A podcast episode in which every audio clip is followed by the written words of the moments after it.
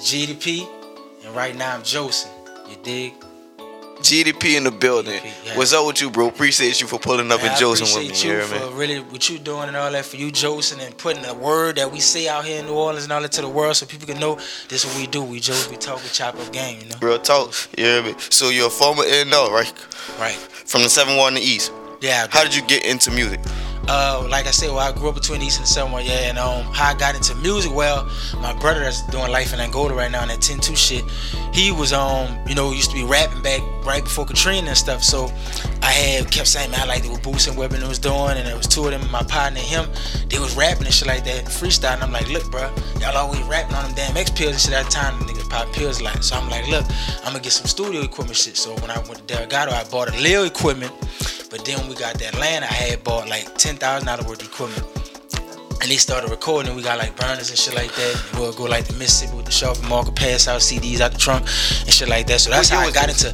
This was like around 2000. What I got, I was at first. It was like 2004, but 2005 I got the equipment and all. Like Okay, because I know I'm asking because you said pass out CDs and stuff. You know, people Yeah. don't really be doing the ground Yeah, that no was in bro. 2005. Yeah, so that was in 2005. Like right after Katrina, we got the land. I bought the equipment. We was out there passing out CDs, got the Sharp and mark and shit, and that's what we was doing and shit. We bought the towers, we had the MPCs, the the Phantoms, all that kind of shit. So that's what got me into my brother.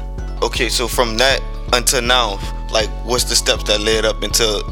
Where I'm at now. Well, then I did that. We was doing that. Then I went to college a little bit in Alabama, Tuscaloosa, like HBCU out there, What school? to um, Stillman College. Our Fact. rival is um Tuskegee and stuff like that. My I went to Alabama State, so Okay, so yeah, yeah, Yeah. yeah, harness and stuff like that. Yeah, so you already know. So um, shout out Tigers though. But anyway, uh, my cousin had started his little company around that time, zero to sixty. So like I said, I was doing what I was doing my brother and them, but then my brother went to jail in 09. So when he went to jail and um stuff like that, I was working with my cousin with his label. He had Super Blanco with the Bet I Do song. That's how I was telling you about the Wiz Khalifa story. Who was on the road with him. And then um he had got the youngest ones who was doing it. I was on BT and all that. So all that stuff, I was around him doing the A&R and stuff and meeting the record label people, the DJs and the PDs and stuff like that at all the radio stations in the South throughout the chitlin circuit. And then um, I had did that and then I started working with Youngin because I met Youngin. He was at the studio by 80, came over, that his music. I heard Youngin rap and shit. He was in jail. Uh, I got his CD from his mama outside the courthouse and stuff, burnt them CDs and we had put the covers on and all that, went putting that shit out there. So that's kind of how I started working with him. So all that stuff kind of led up to that, and then um, you know, when I went with the say cheese stuff, whatever. I always seen you work with Youngin and stuff. What made y'all go y'all separate ways? Well, we just had like, you know, he wanted to do stuff a little different. I had kind of little ideas I wanted to do different and stuff like that. Like people all the time, it'd be like, you know, little creative things, whatever that we want to do. And we just got, it wasn't no bad blood or nothing like that. It just, he had ideas. I had some ideas. And my cousin stuff was kind of doing what he was doing. Young was doing what he was doing. It was going up. So I went to working back with my cousin around the time with S80 when the halfway song to taking off. It was around that time. So when me and Young stopped working, 80 had his little thing going on halfway. And I just went to jump in there with my cousin helping it out. And 80 song with it going viral on Snapchat and Instagram and it got big and you know Wayne brought us on tour and that's kind of how that happened when we went on dedication tour with Rae Sremmurd and Lil Wayne. Facts. So that was 2016, I think. explain that experience going on tour with Lil Wayne. Man, that was a hell of an experience or whatever going on tour with Lil Wayne. I mean, the dedication tour was really, really big. I mean, at first, you know, when we got out there, Rae Sremmurd and them, like, they people or whatever was kind of like, you know, we had to kind of get cool with them, whatever. Once we got cool with them, was they from Mississippi, Tupelo. So once they seen we was from New Orleans and their people was like, y'all got this good and they smoking, they chilling. Everybody went to connecting and shit and we had got cool. And Wayne was killing shows every night. So it was experience doing these big arenas and these theaters and stuff like that and seeing how they pack the shows up and put everything on the truck when it's over and you got to be on time. So as soon as 8 o'clock hit, 80 had to be on stage because the lights on, the people ready, and the show got to go on. So it was like about 20, I think it was like 20 something plus cities we went to, but it was like two, three months. But it was dope though.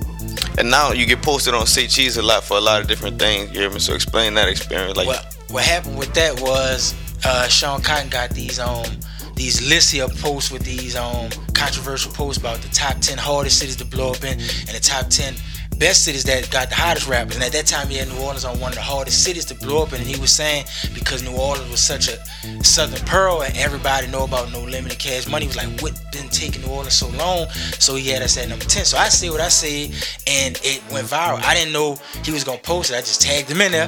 It just so happened like 20 minutes later, everybody's like, man, you just got posted on CT. So I answer the phone. I look, I go check, and I was on there. And um, and it kept happening after that because I was just speaking out about things, hip hop stuff, about Atlanta, New Orleans, Chicago things, and people. I guess he just liked what I was saying. And it just kept going. I see y'all like you communicate to him a lot and stuff. So. Yeah, we text a lot, and he liked to be on Twitter a lot. So Sean really like he'll talk a little on the text message, but he really a Twitter person. So to me, that's the best way to get in touch with him. Whatever. Me, I think on Twitter, whatever people he like to write back on Twitter and shit. Fact. So you would you see yourself like working for Say Cheese or something in the future? I mean, it could happen like that. Like I said, he tell me, you know, I'm somebody mess with or whatever in this area in New Orleans. So yeah, I, I, I will work with with Say Cheese. Whatever. The main thing I really feel like is about doing things like how you doing to everybody, like kind of building bridges so we could use them and stuff. And that's good that Sean was able to extend his hand and try to help out or whatever. But it, we got to be able to build bridges and make resources for ourselves. But those things do help creating allies like that or whatever. That's definitely, definitely important. That's fact. So where you see yourself going with like with your platform in the future? Like I said, right now I just keep on, you know, posting stuff and all that that people like content that I feel like very informative that people might want to learn and listen and um, be educated on because like I said, all the things I learned it was from documentaries, DVDs, and reading a lot of books. I'm an avid reader, so I read a lot of stuff. And my dad was a singer and stuff like that. So me, I just want to keep giving the music and the information and stuff about our culture, and hopefully, you know, build up the platform or Instagram or whatever where I can kind of help other people out. Or we could just try to figure out solutions to problems that could just help us get to where we need to be. Know. That's facts we all right. We got a lot of problems in the city here. Right. One of them is people taking our, our culture and running with it, not paying homage to it. How you feel about that? Right. Well, the thing about the culture vultures topic, like I said, to me, I feel like big things start small and go big. So Popeye started here with Al Copeland, and it went, went all around the world. Same thing with Walmart, went from Bentonville, Arkansas to everywhere. So I feel like our music, just like jazz, it left here, went to Harlem, went to Chicago, Detroit, everywhere where black people was popping off. The cool players was making jazz music, but people knew where jazz came from. Even though you knew Miles Davis, you knew Jelly Roll Morton, you knew Fat Dominoes, you knew Satchmo. So long as people know and give the credit, but when they don't give us the credit. That's what people from New Orleans get mad about. And that's just like like kung fu in China. That's where it came from. So we're not gonna try to act like these things ain't start there. That's why people from New Orleans get mad. So people just think we be tripping. No, we don't have a problem with y'all using it being inspired.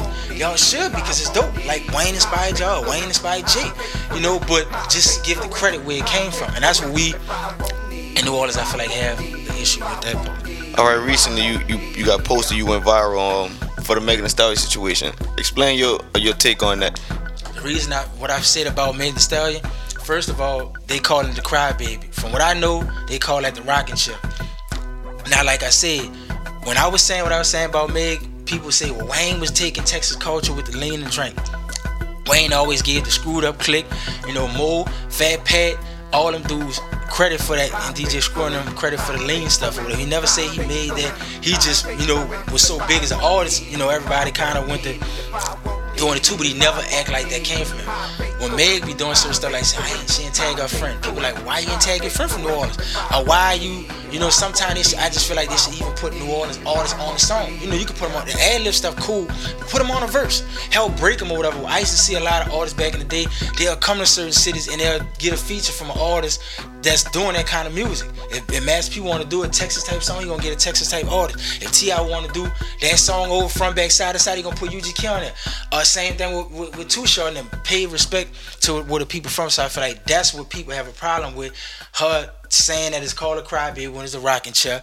People thinking that y'all started just like the hot boy stuff when she was saying hot girl summer. If we would have trademarked a trill summer in New Orleans, people would have been mad. Like people in Texas would have been appalled. Like, what you mean is a trill summer in, in New Orleans? And that, that ain't y'all shit.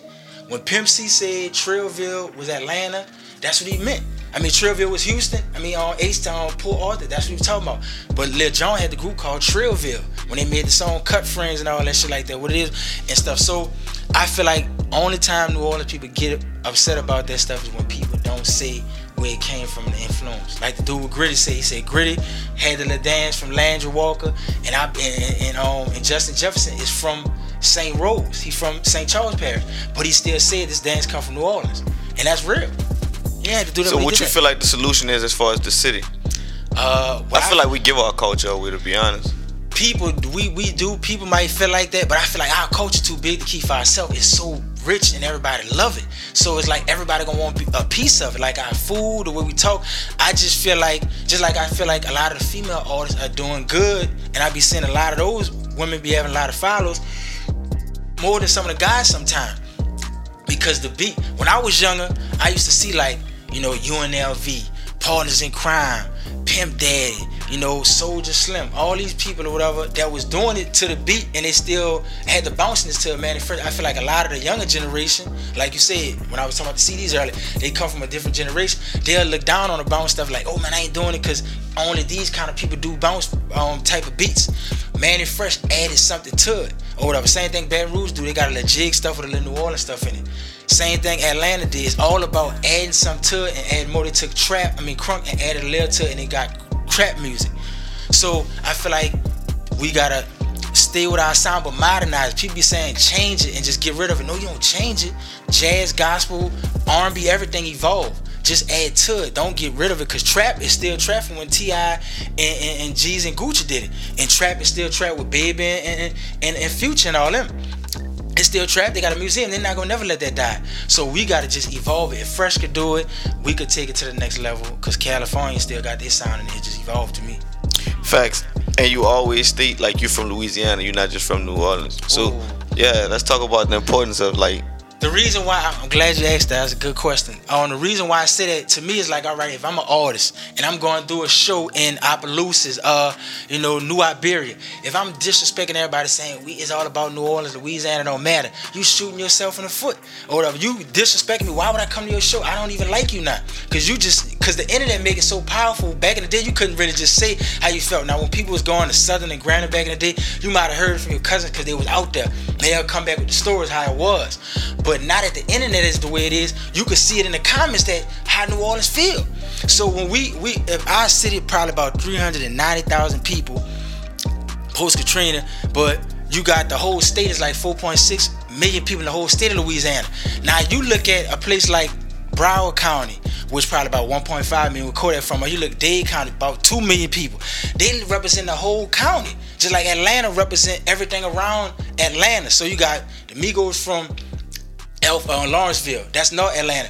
New Orleans, if you from the West Bank or you from Railroad, you from Slidell or Kennedy, they gonna act like you ain't a part of it. So it's so much division, even in the city, that even in the state, they do it so easy. You always felt this way, or you I just always felt that way, dog. Listen, this shit is on my own. I got Louisiana, the boot is on my own. This shit ain't no.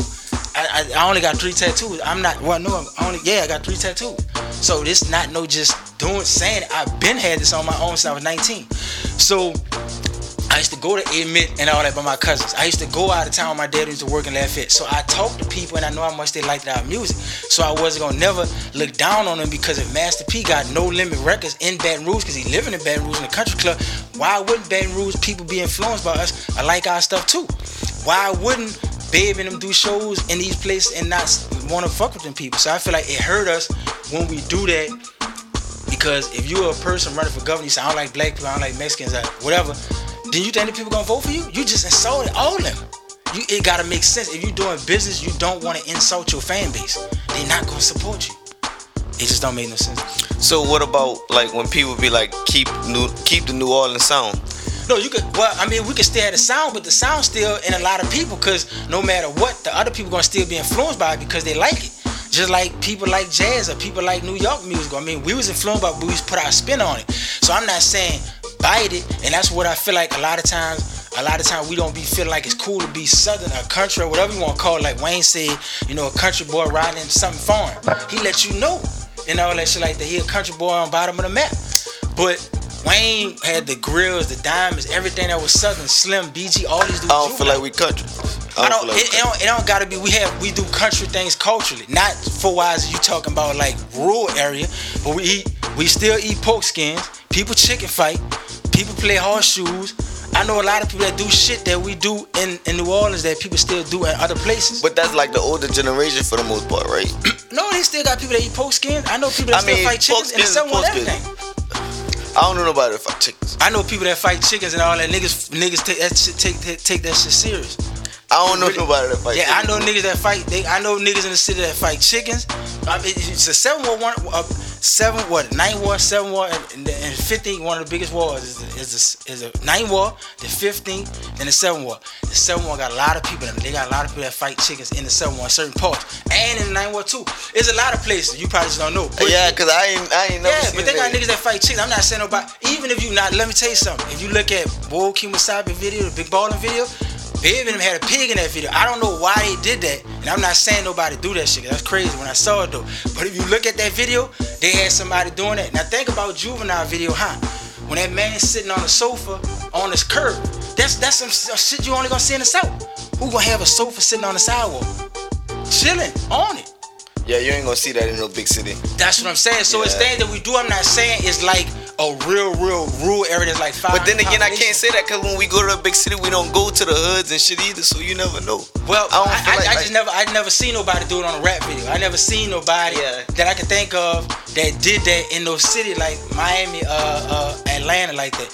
But all these people that Atlanta don't have a problem with saying. I just feel like I'm not saying we country like that because our accent is different. We don't have a southern drawl like Tennessee might have Mississippi, Alabama. I understand that part.